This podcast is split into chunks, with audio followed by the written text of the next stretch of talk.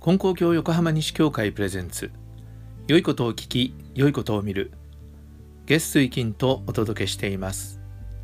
皆さんこんにちは。え昨日3月11日はあの東日本大震災が起こって10周年という記念の日でした。え最近もうテレビでも新聞でもまたいろいろなところでこの10周年ということで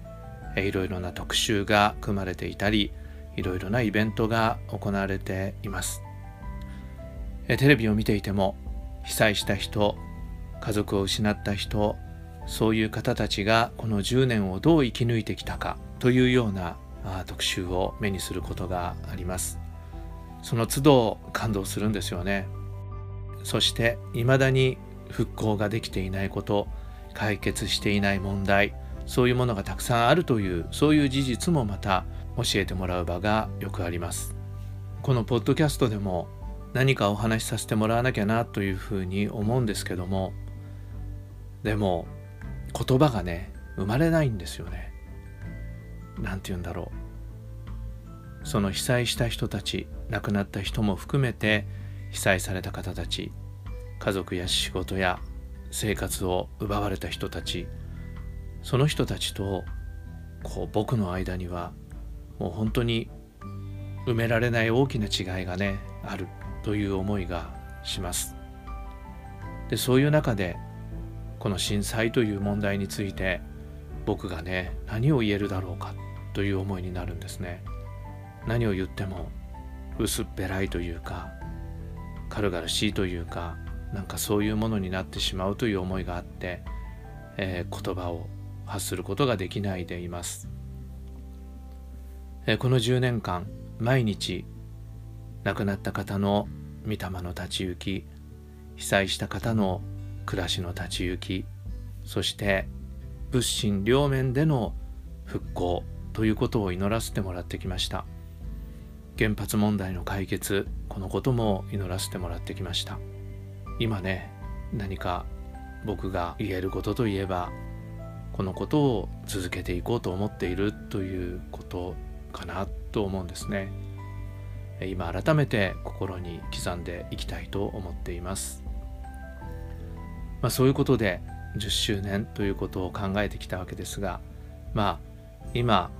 こういう時だから紹介させてもらいたいなというなんかそういうお話を聞きました。この10周年またこのコロナの中にあってどういう生き方をしていったらいいかっていうことをちょっとそのエピソードから学んでみたいと思います。これ信者さんが、えー、とても喜びに満ちたメールをくれたんです。大学生のお嬢さんがいらっしゃる方なんですね。それで娘がおかげをいただきましたと言ってメールをくれました。どんなおかげをいただいたと皆さん思いますか？えこの方のお嬢さんがアルバイトに行く時に電車に乗ってたそうなんですがその電車の中で30代ぐらいの女の人がなんかとっても顔色が悪かったそうなんですけれどもこうドアのそばまでスーッと行ってですねそこであの嘔吐したっていうんですね。戻された。で今このコロナ禍でみんなそういうことにすごくこう過敏になってるじゃないですか。だからその吐いている方のねことを見た時にみんなちょっとやっぱりギョッとするっていうか離れていく人もねいるぐらいだったっていうんですね。その時にその方のお嬢さんはスーッとその人に寄っていってそれで大丈夫ですかって声をかけてそのティッシュとね除菌シートをその方にあげたらしいんですね。でも背中をさすってあげて介抱してあげてた。そうしたらそれまでこう近寄らないで遠巻きに見てた人たちがあのその汚れたティッシュを入れるためのビニール袋をくれたりとか次の駅に着いた時にすぐに駅員さんに体調不良のお客さんがいますって言って教えてくれたりそういうふうに周りの人たちがねその彼女の行動を見て他の人たちも一緒になってその体調不良になって嘔吐した人のことを助けてあげようっていう気持ちになって助けてあげたっていうんですね。でこのお父さんその話を聞いて本当に嬉しかったっていうんですその娘さんの中のね心の中の神様がそうやって働いて人助けをしてそしたら周りの人も一緒になって助けてあげるっていうそういう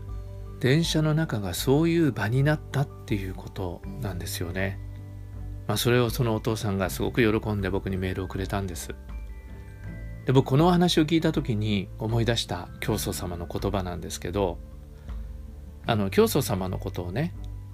その当時の信者さんたちが「生き神様生き神様」と言った。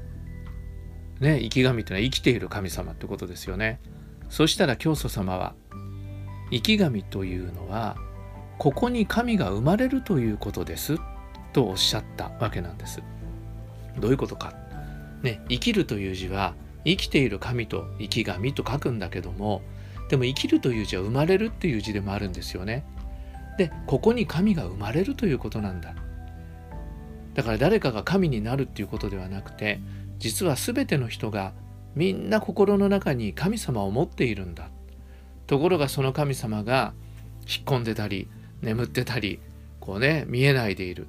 でもその心というものが気の毒な人に出会った時にああかわいそうになと思ってその人のことを祈ってあげたり手助けをしてあげたりするという時にそれはこの眠っている神様奥にしまい込んである神様がポンと生まれてくるんだ。それがここに神が生まれる。そうなることでその人は生き神なんだっていうことなんですよね。神が生まれるでまさにこのお嬢さんの心の中にそのね気持ち悪くなって吐いてしまった人を見てでしかも誰も助けないっていう状況の中であ気の毒だなっていうところに神が生まれてるんですよね。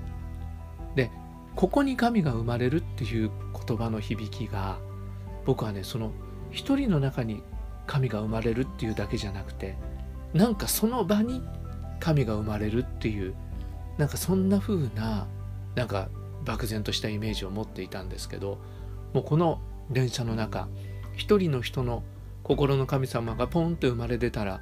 それにこうするように他の人たちの心の中の神様もポンポンって生まれてきているようななんかそんな感じがしたんです。ここに神が生まれるそういう場になっていったんだなと思うんですね。